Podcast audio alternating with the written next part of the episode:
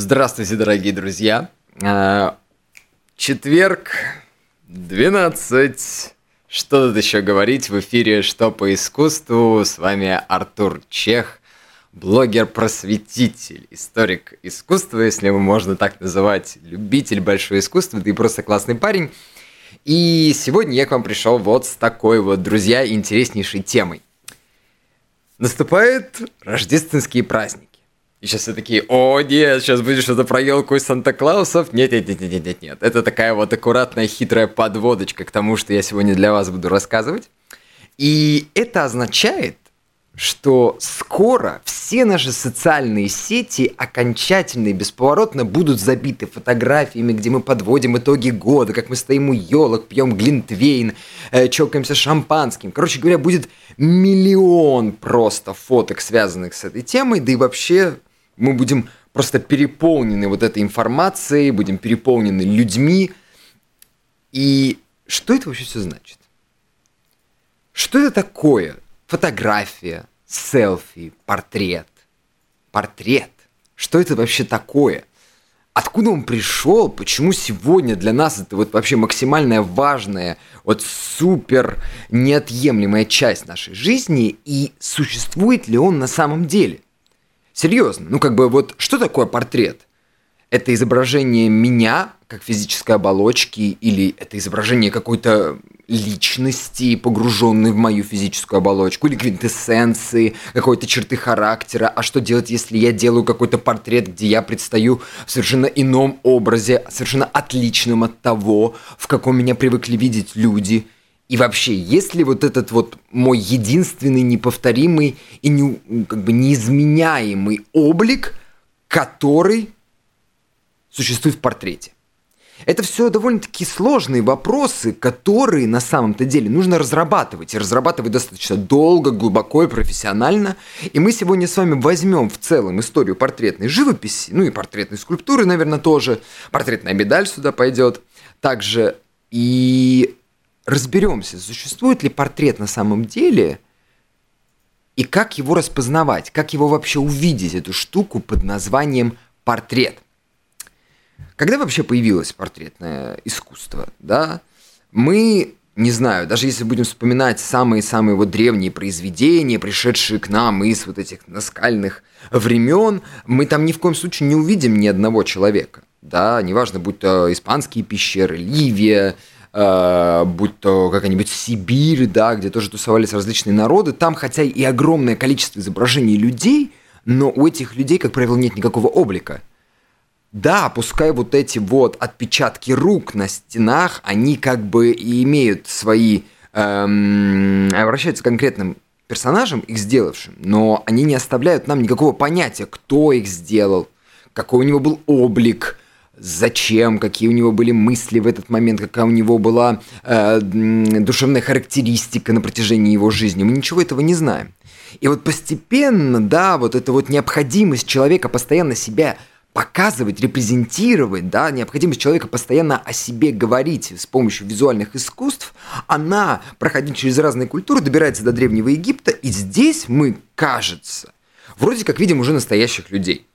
Вроде как они появляются, да, например, мы видим статуэтку, которая стоит в тех же самых знаменитых пирамидах Гизы, где сидят люди, да, и у них вроде такие совершенно реалистические облики, неважно, будь то фараон или его писец, или его слуги, которые необходимы ему в загробном мире, и вот тут вот появляется первая заковыка – мы считаем, что портрет, да, высокий портрет, например, позднего 19 века, вот такой сверхреалистический, наверное, вот для русскоязычного населения э, таким вот э, образцом служит Репин с его сверхпсихологическими такими работами.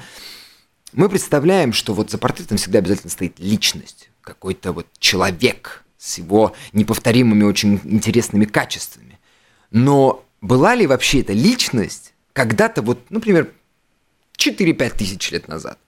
Никакого понятия личности на самом-то деле ни в Древнем Египте, ни в Древней Греции, ни в Древнем Риме, даже в Средневековье еще не существует. Нет понятия человеческой идентичности, нет вот этого одного естественно созданного, да, эм, э, вобравшего в себя множество всяких культурных аспектов, да, какие-то воспитательные штуки, какие-то привычки бытовые, которые существуют в окружающем его обществе. И вот нет такого.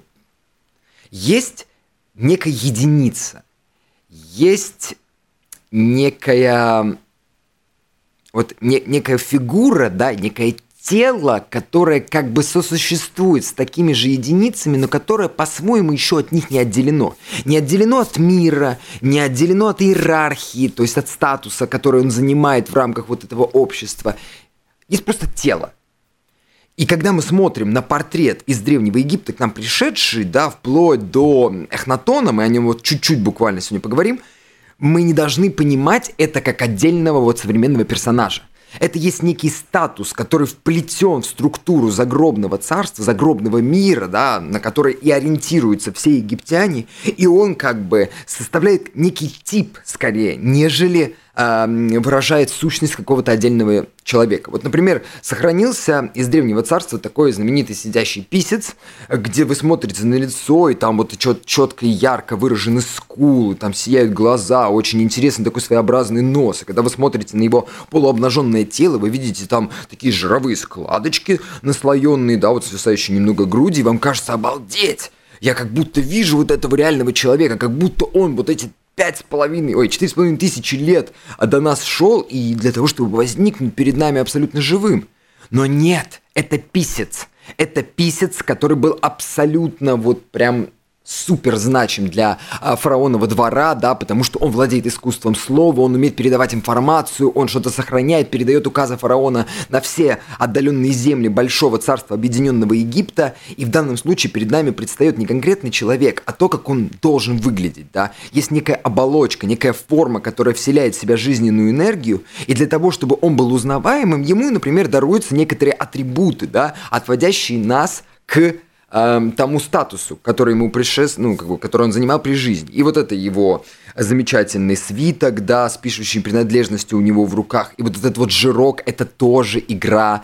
То есть мы понимаем, писец, он целыми днями сидит, он пишет, то есть он не бегает там, не охотится, не занимается какими-то другими делами, и он должен быть таким немножко толстеньким, да, у него должны быть вот эти жировые складочки, к тому же он хорошо питается, потому что он может себе это позволить, ему, э, он заслуживает того, чтобы сидеть с фараоном и пиршествовать за одним столом, и, соответственно, он должен быть немножко толстеньким. То есть вот этот вот набор качеств, он показывает нам статус, показывает нам профессию, показывает нам значимость человека, который обязательно должен присутствовать при продолжающейся в загробном царстве жизни фараона, но это не сам человек. Нету этой еще личности. По факту, что получается, ну, мы не можем назвать это портретом, ведь это же не человек, но при этом это человек, которого мы видим – и может быть даже мы будем его узнавать и отличать в том огромном количестве портретов, которые сохранились из той же самой эпохи. Он индивидуален и неповторим на фоне всех остальных, но он не индивидуален и неповторим по своей самой сути. То есть проблематика портрета еще с самого-самого начала, с самого-самого момента своего при, э, появления, да, она уже здесь стоит. Кто я такой? Кто есть человек? Это его статус, набор его качеств, его физическая оболочка, эм, роль его в том обществе, в котором он существует и так далее. И, в принципе, эта проблематика, она будет катиться сквозь времена, катиться, катиться, и даже можно сказать, совсем не разрешится. Вот э, хочется больше всего э, в этом моменте поговорить о Рембранте, да, хотя были отдельные исключения вот в Древнем Египте, э, когда появлялся вот абсолютно фотографический, можно сказать, портрет. И это вот семейство Эхнатона, да, который сделал очень глубокую реформу в истории Древнего Египта, да, переориентировал религиозные культы, перераспределил власть, за что очень много людей его не любили, да, и за что его в каком-то смысле пытались стереть из памяти, как это Хатшепсут. Э, но вот мы видим это фотографическое изображение его с его супругой Нефертити, и вроде как мы даже верим, что он был именно такой. И особенно хочется верить, что он был именно такой, потому что в отличие от портретов Эхнатона, все портреты э, фараонов, да, на протяжении многих тысячелетий, они были очень идеализированы. Они всегда такие достаточно крепкие, с большими телами, потому что они могут там пойти на охоту или пойти воевать, освободить свой народ там от захватчиков каких-то неприятных или еще что-то в этом духе. Э, лицо у них всегда такое очень состылое, как бы грозное, вневременное, с очень аккуратно уложенными чертами лица, да, чтобы ничего лишнего там не огромный нос, ни гигантский подбородок, ни маленькие глазенки не привлекали а, конкретно к себе внимание, чтобы не было у фараона ни единого изъяна, а вот тут у Эхнатона, да, у него такое немножко странной формы лицо, такой вот большой нос, да, нельзя назвать его совершенным красавцем, однако же он отходит от вот этой вот классической модели изображения фараона, и вроде как перед нами Поэтому мы склонны думать, появляется какой-то реальный абсолютно персонаж. Но при этом мы не видим совершенно никаких качеств, да, как мы видим в будущем у Репина на его там э, портретах врачей, там актрис и так далее. И опять возникает вопрос, ну даже если я есть как бы какая-то оболочка, да, которая точно не может быть повторена. Хотя очень часто природа выкидывает такие вот штучки, что ты идешь по улице и вроде видишь своего однояйцевого близнеца, хотя вы не имеете вообще никакого представления о том, а, что вы, собственно говоря, существуете, да, и вы просто в шоке от того, насколько сильно похожа ваша внешность. И вот да, пожалуйста, настоящий человек. Однако же что в этом человеке лежит? Кто он такой? И здесь вдруг снова убран статус. Не целиком, конечно, мы должны понимать, что не каждый смертный заслуживает того, чтобы получить портрет. Э, то есть ты не можешь быть самым последним там копателем картошки, ну я очень образно говоря, да. А, ты не можешь быть последним скотоводом, и чтобы тебе, пожалуйста, дарили вот такие вот бюстовые портреты, которые будут стоять а, на площадях всех городов. Понятное дело, что если появляется портрет, то за ним стоит какой-то статус. Это само собой разумеется. Но сам факт, что никаких регалий здесь нет, это просто голова – голова какого-то человека. Кто он такой, почему, зачем, как, да, если вы не изучаете историю искусства, вы будете проходить мимо там в каком-нибудь Каирском музее, э, мимо головы Эхнатона, вы такие, ой, боже, а кто это такой, типа, типа, в чем прикол? И вы даже не обратите на это никакого внимания. И дальше эти проблемы начинают постепенно перебираться, например, в Древнюю Грецию. И хочется вспомнить одну конкретную работу, даже все-таки две, да. А во-первых, это дискобол Мирона – все помнят этого замечательного мужчину, который вот такой обалденно э, удачной позе, да, стоит, где его классическое, до сих пор считающееся абсолютным идеалом накачанное тело существует в таком очень э, ловко пойманном малюсеньком моменте, когда вроде вся фигура уже собралась для того, чтобы совершить какое-то такое резкое действие, да, в данном случае это спортивный бросок диска в рамках Олимпийских игр, но оно еще этого не совершило, и вроде как э, человек находится в застылости, однако ты, смотря на его позу, чувствуешь вот эту вот накопившуюся в нем энергию, которая вот-вот сейчас разразится и полетит конкретным действием вперед. Вот крутизна, казалось бы, да, вот обалденно сделанный портрет, и мы знаем точно, что подобные портреты, ну, подобные Мироновским, они делались как бы с реальных спортсменов, которые выигрывали Олимпийские игры, и они, допустим, устанавливались там, на том же самом Парфеноне, да, э, на самых э, таких вот удачных на самых знатных, главных, центральных местах э, любого древнегреческого полиса, да, как напоминание о том, что вот наш герой, который прошел этот достаточно э, религиозный ритуал Олимпийских игр, тем самым как бы подтвердил славу нашего города, подтвердил славу наших горожан, нашей культуры там и бла-бла-бла, но при этом когда ты смотришь на эту статую, она вообще, блин, ничем не отличается от всех остальных древнегреческих, по сути, статуй спортсменов. Это есть некий идеал, есть некая такая квинтэссенция истинного спортсмена, да, прекрасного гражданина полиса, прекрасной личности, в которой и вправду живет вот этот вот центр мира, да, греки же были очень сильно зациклены на себе, они отвели назад и там слишком серьезное поклонение богам, хотя это тоже все оставалось. Они увели вот эти все идеи э, о подземном мире, типа, все, пускай они гуляют там дальше, надо жить здесь и сейчас, а не что-то в этом духе но при этом как бы это просто идеал.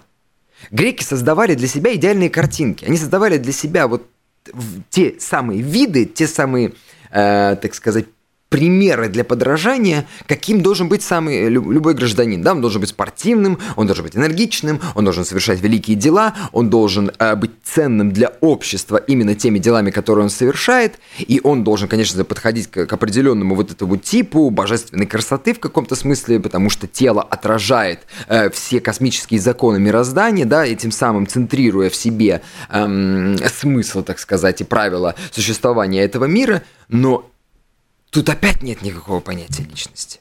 Здесь опять нет никаких ни мотивов, зачем он это делает, ни его честолюбия, ничего в данном случае здесь не появляется. Есть некое как бы почитание, да, некоторая замена э, конкретной персоне вот в виде этой отлично, супер реалистично, супер подробно, да, сделанной скульптурой.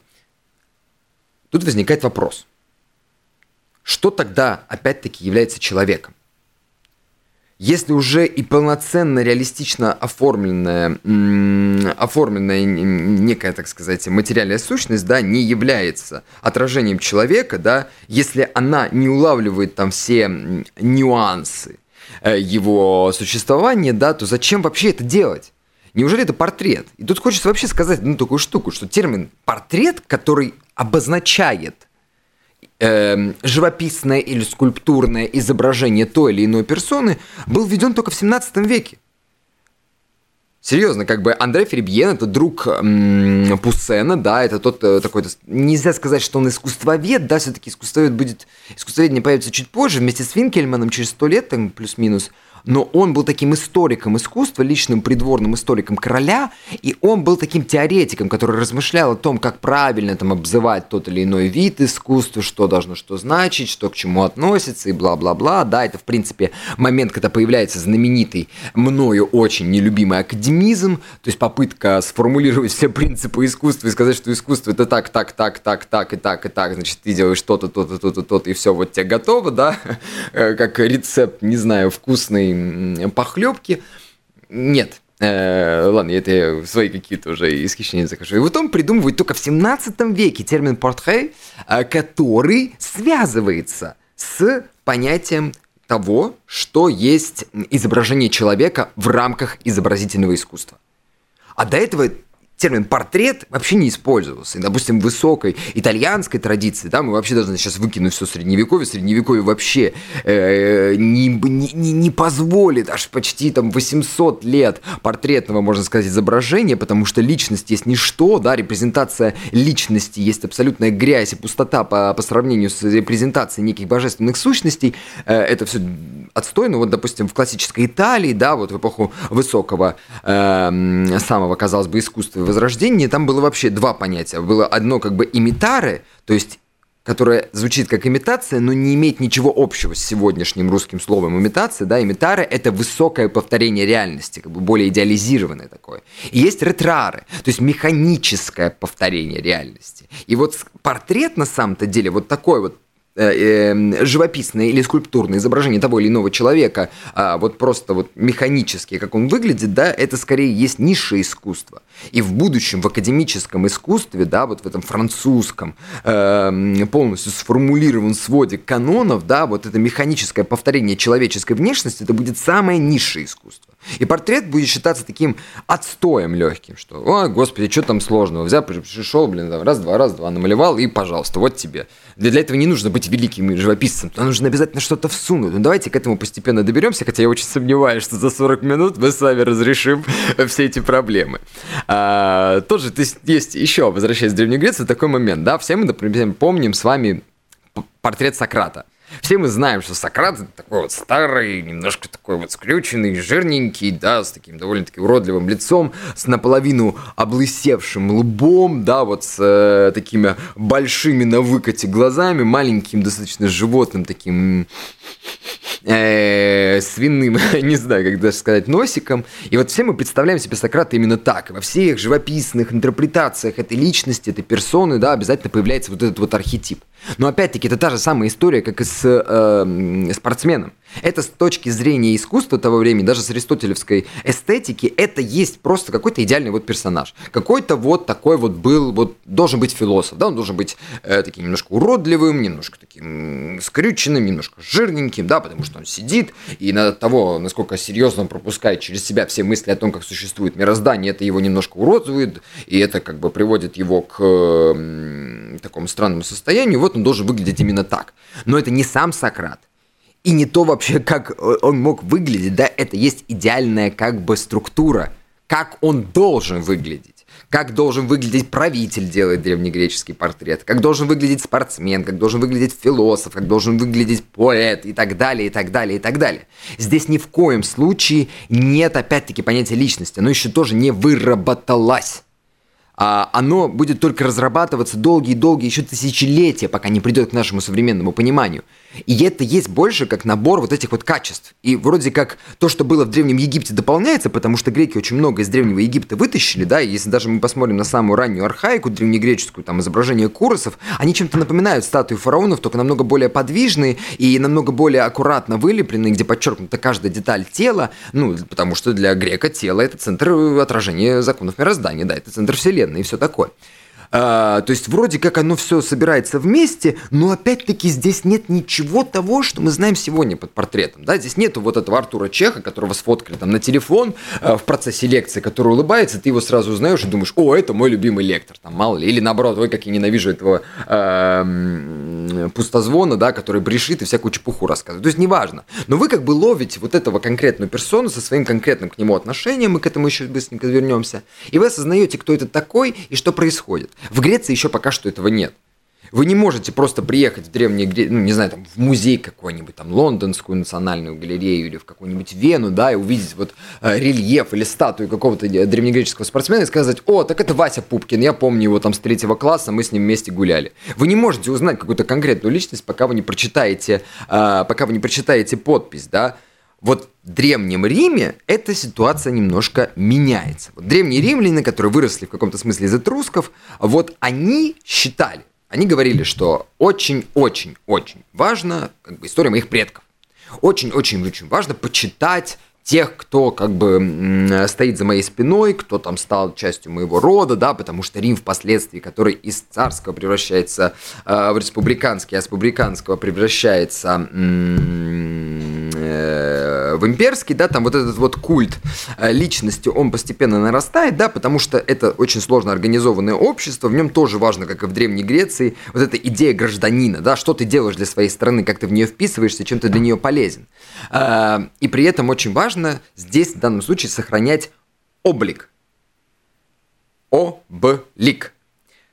И поэтому там появляется, опять-таки, фотографическое изображение в духе Эхнатона, да? И причем это фотографическое изображение вот так вот просочится во все захваченные Римом культуры. Например, в Египет, где по факту исполнявший вот такую ритуальную, мистическую в каком-то смысле роль, да, портрет, вот это вот вместилище души, вот этой жизненной энергии, которая может как бы помочь тебе вернуться в этот мир на случай, если ты там захочешь воскреснуть, да, напоминаю, фараон это все-таки бог, который имеет право перемещаться между загромным и реальным миром, да, и ты как бы можешь тем самым э, вернуться обратно в жизнь, а с другой стороны вот этот вот портрет, да, неважно, будь он маской, будь он статуей, э, будь он рельефом, будь он впоследствии некой энкаустикой, да, то есть живописью, выполненной восковыми, восковыми красками, да, это все равно как бы способ твоей идентификации в том бесконечном загробном царстве, где ты можешь запросто потерять личину и где тебя будет сложно как бы идентифицировать и распределить, куда тебе идти, там, в, бесконечное,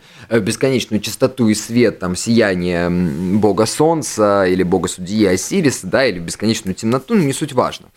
Это везде, вот прям даже в Греции это все просочится, вот везде это будет.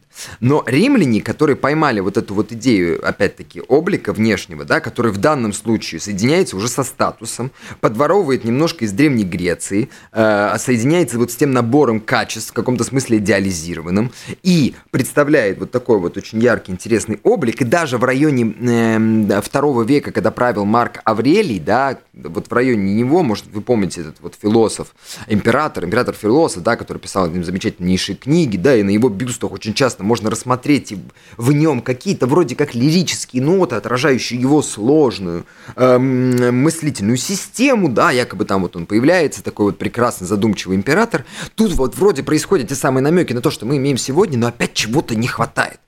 Не хватает его настроения, не хватает там конкретного изображения возраста его, да, немножко идеализированно подведенного к тому моменту, в котором он находится. То есть все опять вроде как не то. И здесь уже начинают смешиваться и функция погребальная, и функция воспоминательная, и функция, например, чествования, да, потому что древние римляне настолько сильно полюбили портрет, настолько сильно в него писались, что в один момент им казалось, что портрет может вообще замещать личность.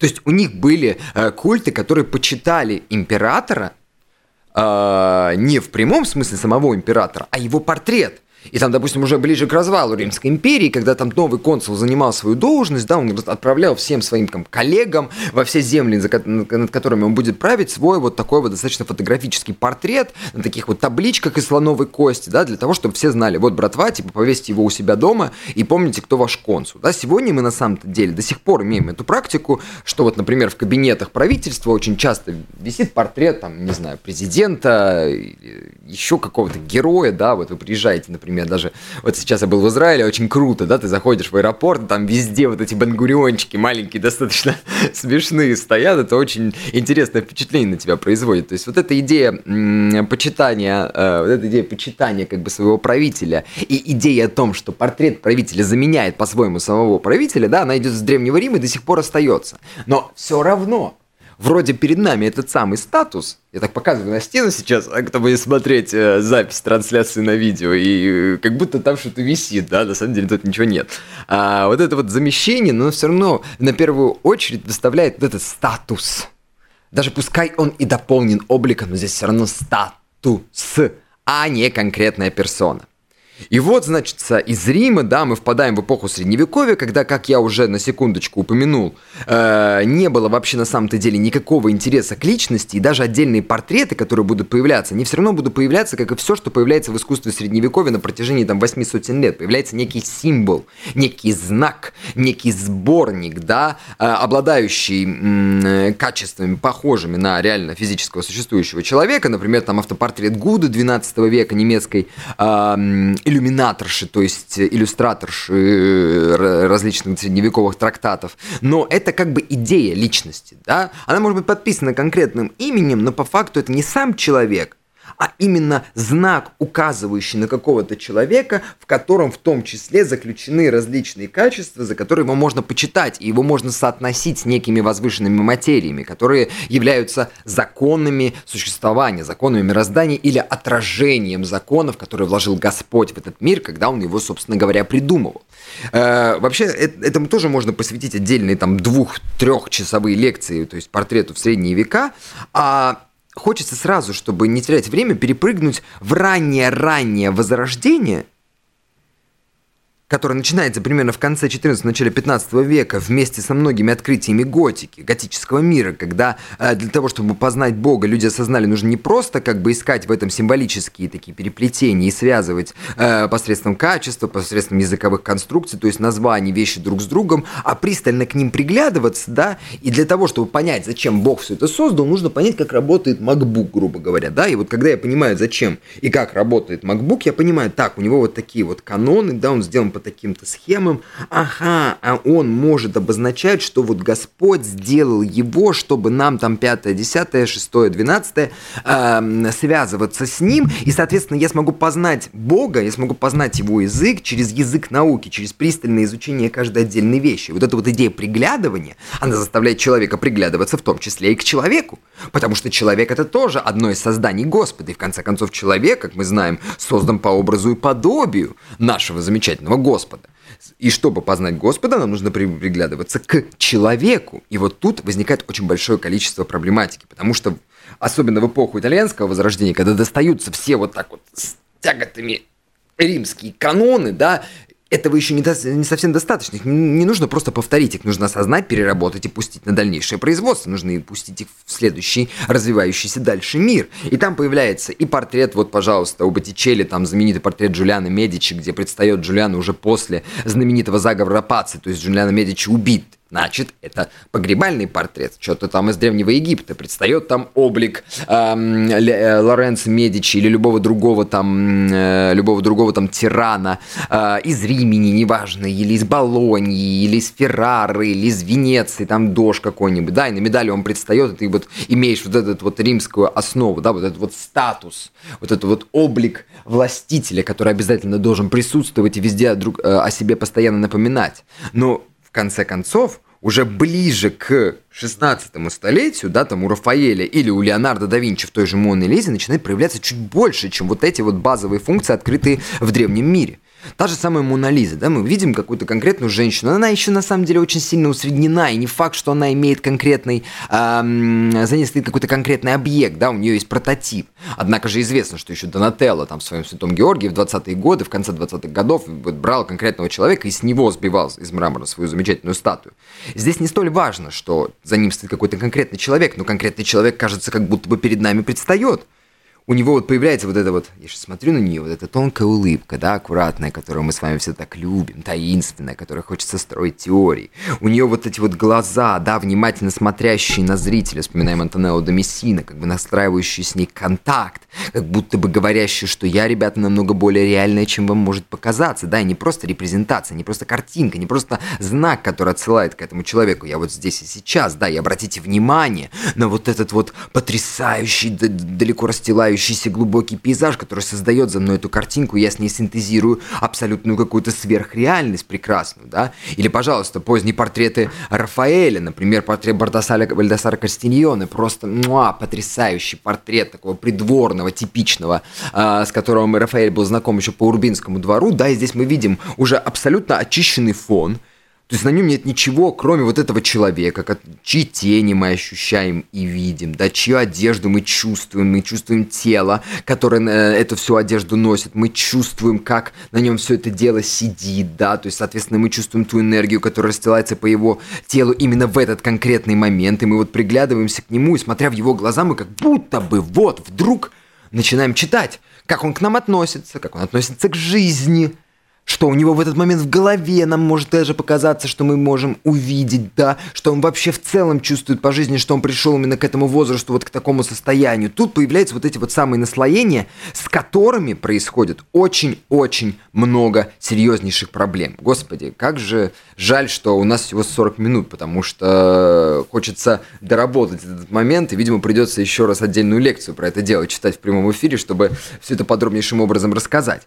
И вот этот вот вытащенный вроде как характер, вроде как вытащенный поверх из статуса и функции портрета, вот это духовное, вот это духовное отражение, да, которое должно нам дать определенное понимание о том или ином человеке, оно максимально серьезно раскрывается у Рембрандта, а потом переходит в творчество великого Ван Гога, да? Все мы знаем, что Рембрандт, как и Ван Гог, они написали десятки автопортретов, то есть там-то 40 штук, там 50, да.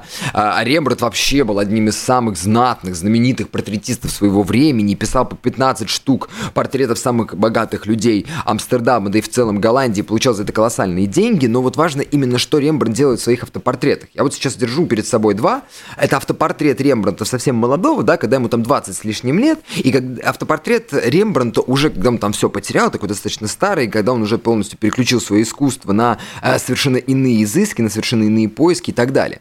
И здесь перед нами по факту предстает один человек, но это абсолютно два разных человека.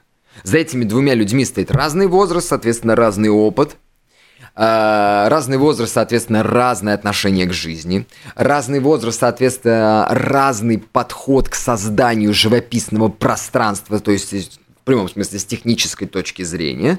И Рембрандт в этих вот своих автопортретах, которые он разрабатывает годами, вот день за днем, из раза в раз, он спрашивает нас, так вот что такое есть человек? Что такое особенно есть я? Я художник?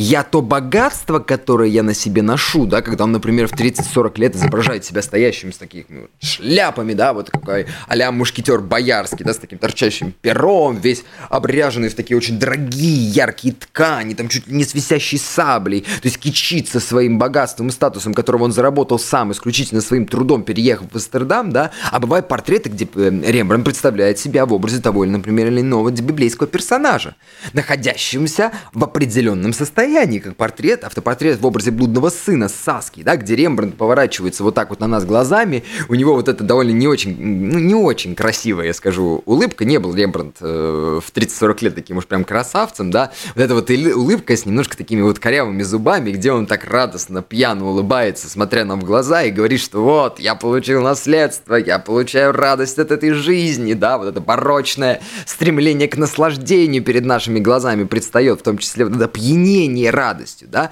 и он себя вот на протяжении десятилетий показывает все время в разном возрасте, разном статусе, разном настроении, разном, э, в разных обстоятельствах, да, в разных позициях даже очень часто, да, с разными, с разными, так сказать, э, э, как бы так сказать, с разными фонами, которые предстают, и самое главное, в разных технических подробностях, с разной точкой зрения, ну, э, с разной технической, с разным техническим исполнением, в смысле, как он подходит к живописному пространству, где где-то он рисует себя гладко, где-то он, наоборот, поднимает этот самый рельеф краски, где-то он выводит его на передний план, оставляя вот этот свой неповторимый почерк, где-то он подписывает подписывает, где-то он себе не подписывает, где-то он делает вообще гравюру или рисунок, где-то он пишет живописное полотно, большое, маленькое.